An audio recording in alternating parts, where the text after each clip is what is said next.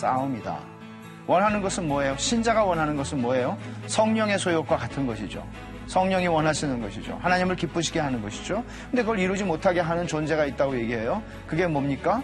여기서 육체라고 지금 설명하고 있는 거죠. 육체의 욕심이라고 설명하고 있는 거예요. 바울 사도가. 그래서 몸의 사욕에 순종하지 말라. 이 싸움이에요. 신자는 이 싸움을 죽는 날까지 싸우는 사람입니다. 그냥 쉽게 되고 저절로 되는 건 아니다. 하나님이 하나님의 때 가장 선하고 아름다운 방법으로 하실 거예요. 그럼 우리는 이제 진짜 이타적인 사랑을 하면서 사람을 섬기면서 살아가는 우리의 영적 싸움을 이 싸움으로 가지고 가는 거예요.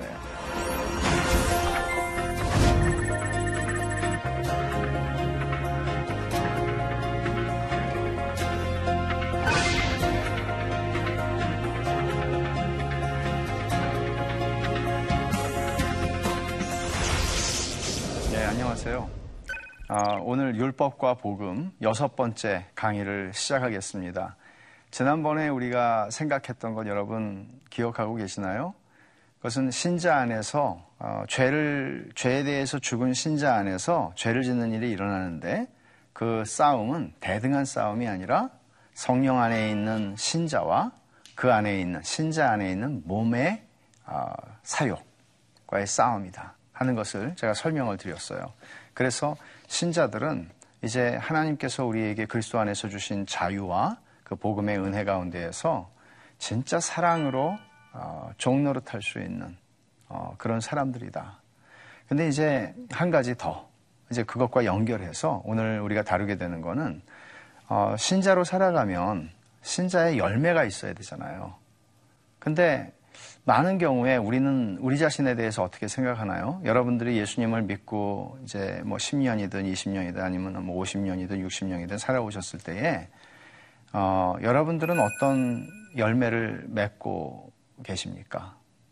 그리고 또 열매가 잘 안 맺어진다면 그 이유는 뭘까요?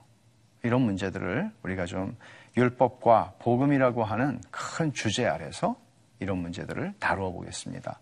그래서 오늘 주제는 율법과 결혼한 사람 대 그리스도께 시집간 사람이라고 하는 것입니다. 그러니까 율법과 결혼한 사람은 뭐 여기 남녀 표시는 별로 없습니다만은 율법이 남편인 것이죠. 그리고 그리스도께 시집간 사람은 어, 그리스도가 남편인 사람입니다. 그래서 성경이 이것은 설명하고 있는 바울 사도가 로마서 7장에서 설명하고 있는 방식을 그대로 가져온 것이에요. 어, 오늘의 포인트, 여러분들이 오늘 강의 6강을 들으시면서 특별히 신경을 써서 들으셔야 하는 부분이 있습니다. 어, 여러분은 율법과 결혼한 사람입니까? 그리스도께 시집간 사람입니까? 이거 뭐 똑같은 얘기인데 이걸 생각하고 들으셔야 된다는 거죠. 지금 내 남편은 율법인가 그리스도인가? 성경은 분명히 얘기해요. 신자는 그리스도께 시집간 사람이다. 그리스도가 남편이에요. 다른 남편 없어요. 그런데 그런데 내가 지금 내 남편과 잘 살고 있나? 아니면 지금 옛날 남편, 옛날 남편한테 나하고 자꾸 그 사람 만나고 댕기지 않나. 어, 성경이 그렇게 이제 설명하고 있는 방식이에요. 그게 뭔가 하면 음행이에요. 영적인. 그래서 그런 방식, 여기서 여러분들이 그런 내가 정말 어, 복음 안에서 그리스도와 결혼한 사람답게 살아가고 있나. 아, 이게 열매 맺는 것에 초점, 열매 맺는 것의 핵심이라고 할 수가 있어요. 어, 우리가 신앙생활을 하면서 들어가는 말로 제가 좀 설명을 드리고 싶은 게 있는데 지식과 경험, 교리와 실천의 균형이 참 필요합니다. 어, 여러분이 율법과 복음을 구분하는 지식을 가지는 것이 여러분을 구원하지 않습니다. 우리가 지식으로 구원을 받는 것은 아닙니다. 그런데 우리는 이 지식을 성경의 지식과 심지어 율법과 복음을 구분할 수 있는 이런 어, 말씀들을 통해서도 우리들은 균형을 잃어버리기가 참 쉽습니다. 그냥 우리의 머리로 어, 우리를 머리 만족을 시켜주는 정도의 수준으로 가기가 쉬운 것이죠. 그래서 지식이 없는 열심을 경계하라고 바울 사도는 말씀을 하는데 로마서 10장 2절 말씀이에요. 내가 증언하노니 그들이 하나님께 열심히 있으나 올바른 지식을 따른 것이 아니니라. 그렇게 말을 했죠. 근데 그 다음 말씀에 뭐라고 얘기하나 하면 3절에 하나님의 의를 모르고 자기 의를 세우려고 힘써 하나님의 의에 복종하지 않았다. 그렇게 말합니다. 그러니까 열심은 있는데 지식을 따르지 않았다. 오늘날 제가 볼 때 우리 한국 교회에 있는 많은 문제들은 열심에 있어서는 제가 볼 때 뭐 한국 교회는 뭐 과거에 비해서 굉장히 많이 떨어졌다 하더라도 열심은 참 많아요. 근데 이제 지식이 없어서 어, 그 열심이 결국 내 신앙에 유익이 되지 못하는 일들이 어, 많이 생기는 것이죠. 그래서 이런 지식들은 참 중요합니다. 그냥 어떤 사람들은 그렇게 얘기를 해요. 아유, 자꾸 배우지 마세요. 그러면 괜히 귀만 커지고 머리만 커져요. 그러니까 제가, 아유, 머리라도 좀 커졌으면 좋겠어요. 제가 그렇게 얘기해요. 머리라도 좀 커졌으면 좋겠다. 그러니까 너무나 우리는 많은 활동과 열심을 헌신을 하는데 어, 지식이 없어요. 그래서 우리 신앙에 유익이 안 돼요. 그래서 그런 부분들을 제가 생각하면서 오늘 계속 강의를 하도록 하겠습니다. 이 강의가 이 지식이 여러분에게 경험적인 지식이 되는 거, 그건 기도를 통해서 이루어져요. 자, 봅시다. 누구나 열매를 맺고 산다. 주님이 마태복음 7장 16절에 이렇게 말씀하셨어요. 그들의 열매로 그들을 알지니 가시나무에서 포도를 또는 엉겅퀴에서 무화과를 따겠느냐? 이와 같이 좋은 나무마다 아름다운 열매를 맺고 못된 나무가 나쁜 열매를 맺나니 좋은 나무가 나쁜 열매를 맺을 수 없고 못된 나무가 아름다운 열매를 맺을 수 없느니라. 아름다운 열매를 맺지 아니하는 나무마다 찍혀 불에 던져지느니라. 이러므로 그들의 열매로 그들을 알리라. 주님이 이렇게 말씀을 하세요. 그러면 왜 이런 말씀하세요? 열매 맺는 게 중요하다는 얘기예요. 그리고 열매 맺는 걸 보면은 그 나무가 어떤 나무인지 안다는 얘기를 하는 거거든요. 신자들을 향한 하나님의 목적이 있어요. 그냥 내가 너희들을 그리스도 안에서 살렸다. 내 진노를 너희들에게 안 하고 그리스도께 퍼부었다. 그냥 그게 아니라 분명히 하나님께서는 우리를 구원하신 목적을 말씀을 하세요. 신자들을 향한 하나님의 목적은 하나님을 위해서 열매 맺는 거예요. 그럼 하나님을 위해서 열매를 맺는다고 할 때 이게 무슨 얘기를 하는 것인가? 로마서 7장 4절에 그러므로 내 형제들아 너희도 그리스도의 몸으로 말미암아 율법에 대하여 죽임을 당하였으니 이 율법에 대하여 죽임을 당하였으니 이거 오늘 어, 내용 중에 참 중요한 부분이에요. 이는 다르니 곧 죽은 자 가운데서 살아나신 이에게 가서 우리가 하나님을 위하여 열매를 맺게 하려 함이라 그렇게 말해요. 하나님을 위하여 열매를 맺게 하려는 것이다. 이것은 신자가 맺어야 하는 거룩함의 열매를 말하는 것이죠. 그 갈라디아서 5장에서는 성령의 열매라 또 이렇게 표현을 하고 있어요. 그러니까 이런 열매가 어, 성령의 열매를 맺는다 할 때 거룩의 열매이고 성령의 열매인데 성령의 열매는 사랑, 희락, 화평, 오래 참음, 자비, 양선, 충성, 온유, 절제니 이 같은 것을 금지할 법이 없느니라 라고 말합니다. 그러니까 그리스도인들이 예수님 그리스도와 결혼한 사람으로서 살아갈 때 거룩함의 열매가 나타나는 것은 너무나 당연한 것이에요. 그거는 훌륭한 것이라기보다는 지극히 당연한 것이에요. 그러니까 우리가 그런 열매를 거룩함의 열매, 성령의 열매를 맺고 살아야 되는데 로마서 7장 5절에 말씀한 것처럼 우리가 육신에 있을 때에는 자, 우리가 육신에 있을 때라고 말했어요. 그때는 율법으로 말미암는 죄의 정욕이 우리 지체 중에 역사하여 우리로 사망을 위하여 열매를 맺게 했다. 아까 말씀 뭐예요? 하나님을 위하여 열매 맺는 거죠. 하나님이 원하시는 것은 근데 우리 사망을 위하여 열매를 맺으면서 살아왔어요. 예수님을 믿기 전에. 우리 율법 아래에 있을 때, 육신에 있을 때라고 표현한 거죠. 그런데 이제 예수님과 결혼했으니 이제 거룩한 열매를 맺어야 돼요. 그런데 왜 열매를 맺지 못할까요? 많은 경우에. 이게 무슨, 무슨 일일까요? 이 문제를 우리가 좀 생각을 해봐야 돼요. 설명한, 여러 가지 설명이 가능하겠죠? 그 중에 하나가 어, 오해라고 썼어요. 옳은 설명은 아니라는 것이죠. 율법으로 성화를 이룬다. 이 성화라고 하는 중요한 주제가 어, 나오는데 율법으로 성화를 이룬다. 이 말은 무슨 얘기인가 하면 내가 율법에 순종함으로 내가 이렇게 하라 그러면 이렇게 하고 저렇게 하라 그러면 저렇게 하고 십계명을 써놓고 그걸 가지고 날마다 내가 십계명을 살았는가 생각하고 그렇게 해서 한다. 이 율법주의 혹은 도덕주의라고 말할 수가 있어요. 이것은 어, 여러분 율법과 율법주의는 구분을 하셔야 돼요. 율법은 하나님이 주신 계명이고 선하고 의롭고 거룩하고 신령한 것이에요. 그러나 율법주의로 가게 되면 그것은 우리가 믿음을 배반하는 것이고 하나님의 방식을 거부하는 것이고 심지어 하나님을 모독하는 것입니다. 왜? 왜냐하면 율법주의의 특성은 어, 바로 모든 것을 나 자신에게 걸고 가는 것이기 때문에 그래요. 율법으로 성화를 이룬다고 해서 열심히 살았어요. 열심히 살아요.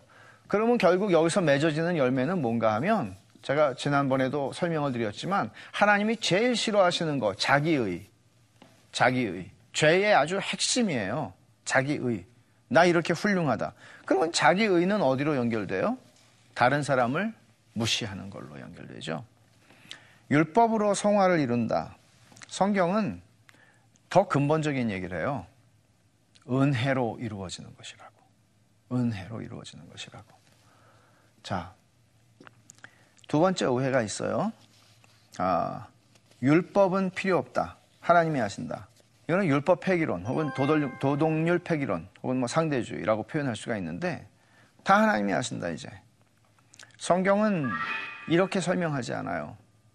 그러니까 열심히 율법을 따라서 그냥 새벽부터 저녁까지 그냥 하나님 말씀대로 내가 살아야지 하고 그냥 의지를 발동해서 가고 있는 사람이 거룩의 열매를 맺는다. 그렇지 않아요. 제가 어, 몇 주 전에 설명드린 거 여러분 기억하세요? 첫 주에 제가 그 말씀 드렸을 거예요. 첫 강의에서 의지와 믿음이 어떻게 구별되나요? 이런 질문했죠. 의지가 좋은 사람들은 제자 훈련 열심히 하고 잘해요. 의지가 좋은 사람 새벽 기도 한번 하겠다 그러면 잘해요. 의지가 좋은 사람 내 교회 한번 나간다 그러면 나가요. 근데 그게 신앙이냐고요. 하나님이 우리를 의지로 구원하시냐고요. 의지가 박약한 사람들은 하나님이 구원 안 하시느냐고요. 이런 문제를 우리는 구별할 수 있어야 돼요. 율법주의는 의지를 높여요.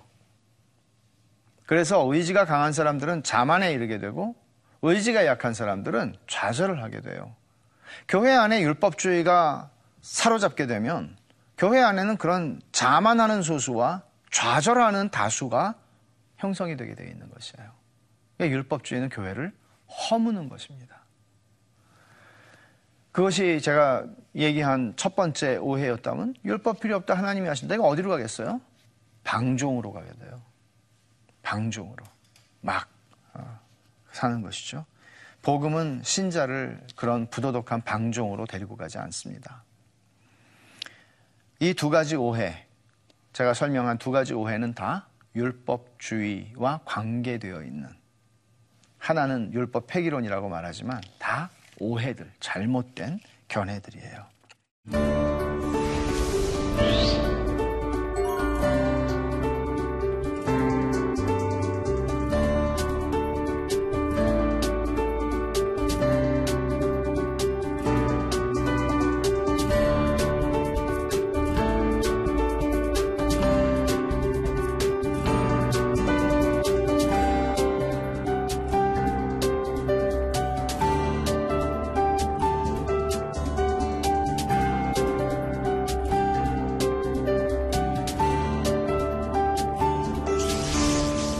율법과 결혼한 사람, 그리스도께 시집간 사람이라고 하는 이 두 가지 대조를 통해서 바울 사도는 로마서 7장에서 예수 믿는 사람이 어떻게 열매를 맺는가 하는 문제를 다루기 시작합니다.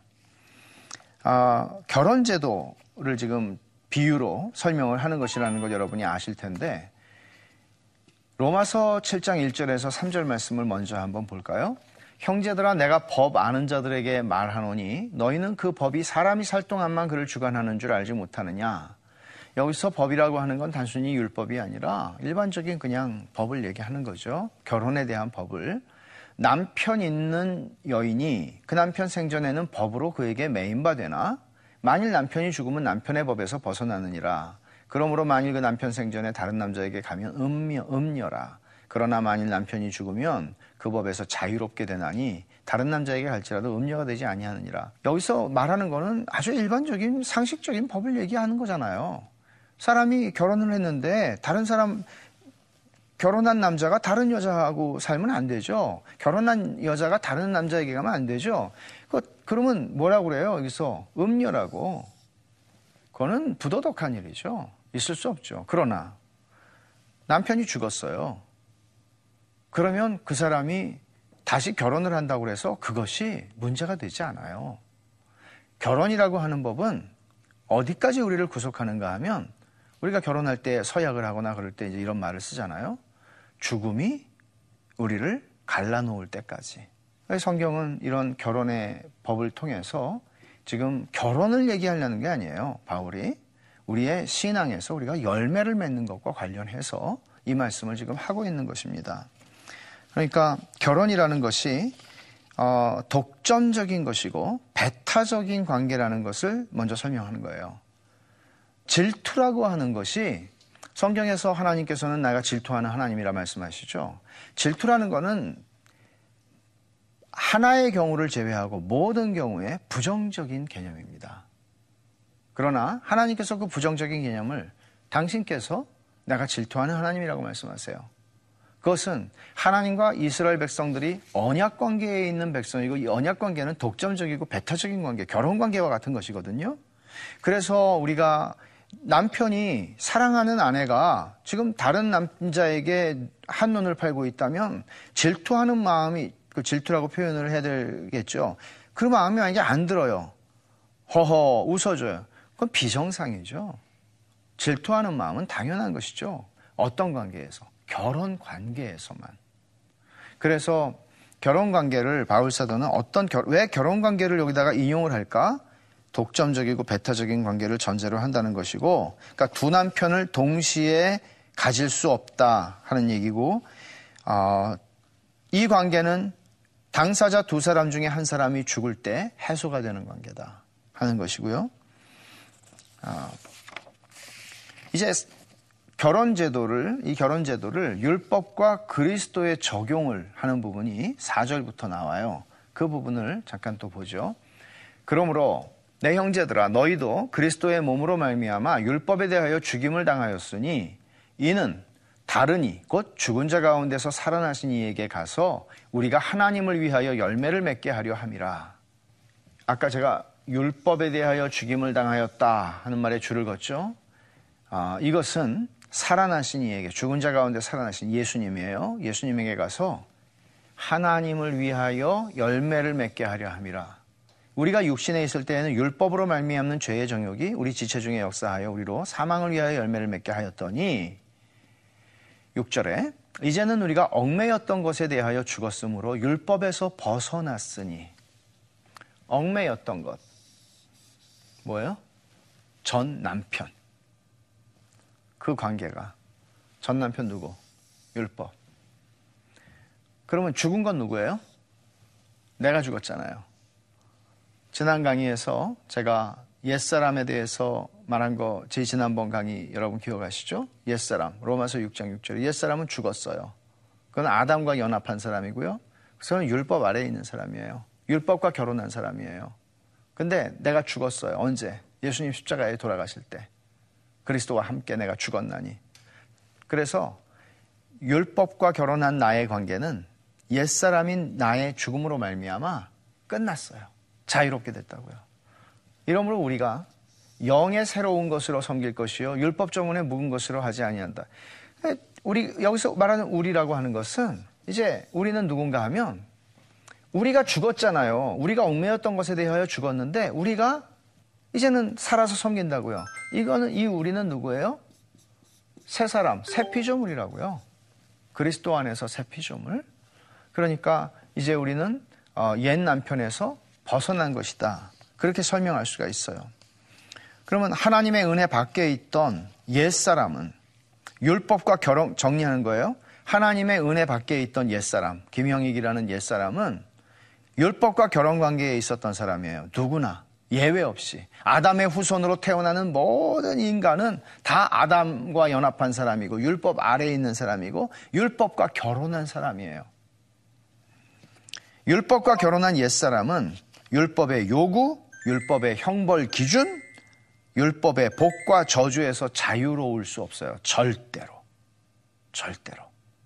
태어나면서부터 짝지워진 운명적 결혼이에요. 아담의 후손으로 아담과 연합한 사람들이 겪게 되는 어, 자리예요. 그런데 하나님의 은혜로 새 사람이 된 그리스도인은 이제 새 사람이 됨과 동시에 우리는 그리스도와 연합하게 되고 또 그리스도께 시집간 사람이 되는 거예요. 그리스도의 신부가 되는 거죠. 그래서 율법이라는 남편에게 종속되어 있었던 옛사람이 죽었고 그리스도로 말미암아 새 사람으로 태어난 내가 그리스도께 결혼, 그리스도께 시집을 가는 거예요. 새 남편을 만나게 된다고요. 이 결혼이 성립이 되려면 뭐가 먼저 선행이 돼야 돼요? 율법과 나의 결혼 관계가 끝나야죠. 그걸 어떻게 주님이 끝내셨다고요? 옛사람인 나를 그리스도와 함께 십자가에 죽이, 죽게 하심으로써 그 결혼 관계가 끝나게 하셨다. 설명하는 거죠. 그래서 신자는 옛사람이 그리스도의 죽으심과 함께 죽었기 때문에 더 이상 옛사람인 남, 옛사람의 남편인 율법이 나를 이래라 저래라 주장할 수 없게 되었다. 그 말이 아까 제가 율법에 대하여 죽었다 하는 말이 죽은 거 아시죠? 신자는 죄에 대하여 죽은 사람일 뿐만 아니라 무엇에 대하여도 죽은 사람이에요? 율법에 대하여도 죽은 사람이에요. 율법에 대하여 내가 죽었기에 이제는 율법이 내 남편으로서 나에게 저기 가자, 여기 가자 할 수 없다. 이제 그는 나에 대해서 아무 권리도 없다. 왜? 나는 죽었으니까. 옛사람인 나는 죽었으니까. 이것을 어, 성경이 설명하는 대로 제가 지금 어, 여러분에게 어, 말씀드리는 것이죠. 그리고 신자는 예수님과 함께 죽은 사람이고 그 죽음의 결과로 옛사람이 죽음의 결과로 해방되었다. 율법으로부터. 그리고 새 남편 예수님을 만나 시집을 갔다. 이게 신자가 그리스도 안에서 누리게 된 새로운 신분이에요. 그래서 율법과의 결혼 관계는 더 이상 신자에게 있어서는 법적인 효력을 가지지 않습니다. 그리고 율법이라는 남편이 하는 일은 언제나 이것만 했어요. 나쁜 남편이죠. 정죄하는 일. 너 이거 잘못했어. 너 이거 틀렸어. 더 이상 율법은 신자에게 정죄할 권리를 가지지 않아요. 어, 예수님을 믿고 살면서 죄를 지을 때마다 우리를 힘들게 하는 것은 죄책감, 정죄감이에요. 근데 그 율법이 더 이상 나에게 힘을 발휘하지 못한다. 성경이 얘기하죠. 그래서 그리스도 안에서 자유를 누린다 하는 것도 마찬가지예요. 아, 율법과 어, 결혼 관계에 매여 있으면 여러분이 절대로 열매를 맺는 일은 일어나지 않습니다. 왜? 이중생활이거든요. 말하자면. 결혼한 부부가 자녀를 낳는 게 너무나 당연한 일이듯이 열매를 맺는 것은 하나님의 목적이에요.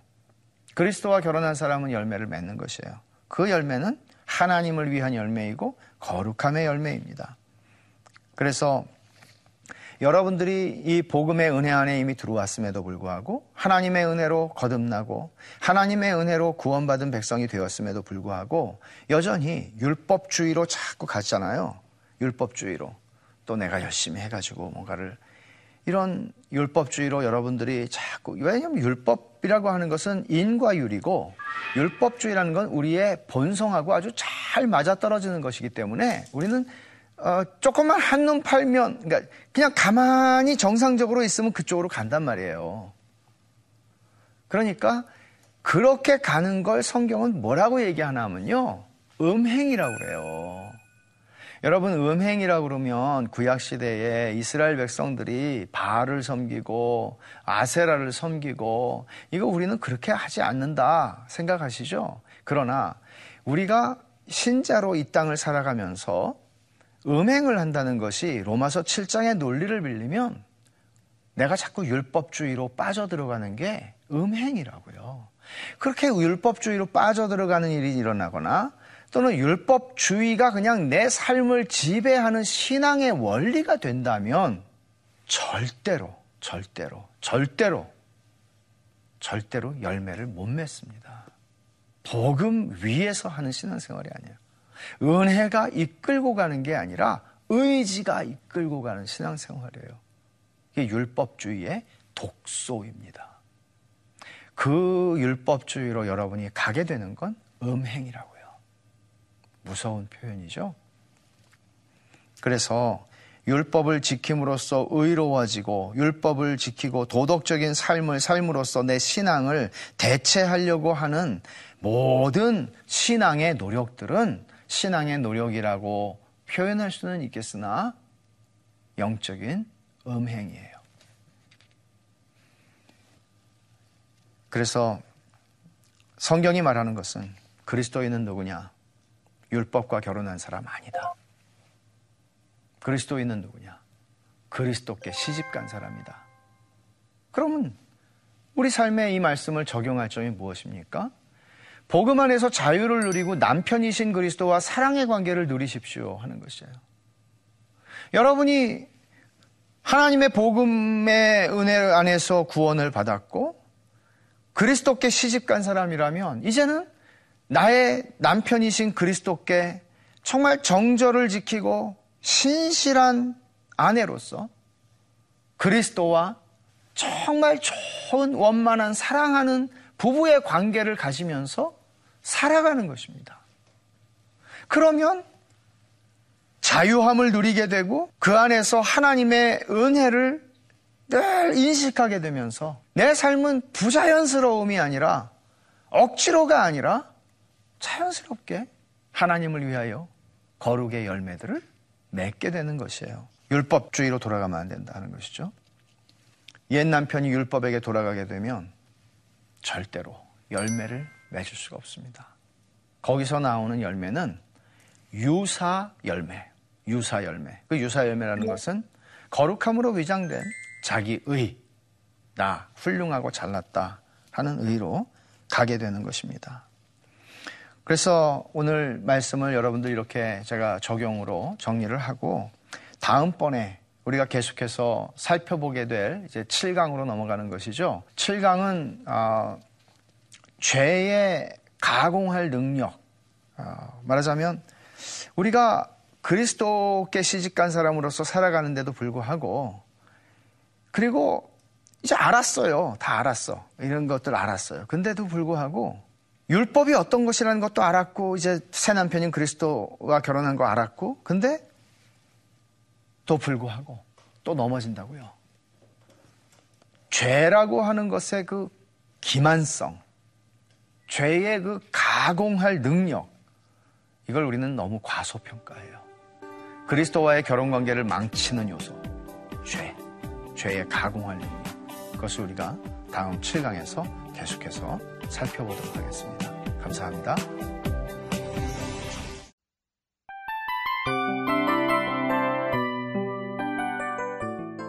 이 프로그램은 청취자 여러분의 소중한 후원으로 제작됩니다.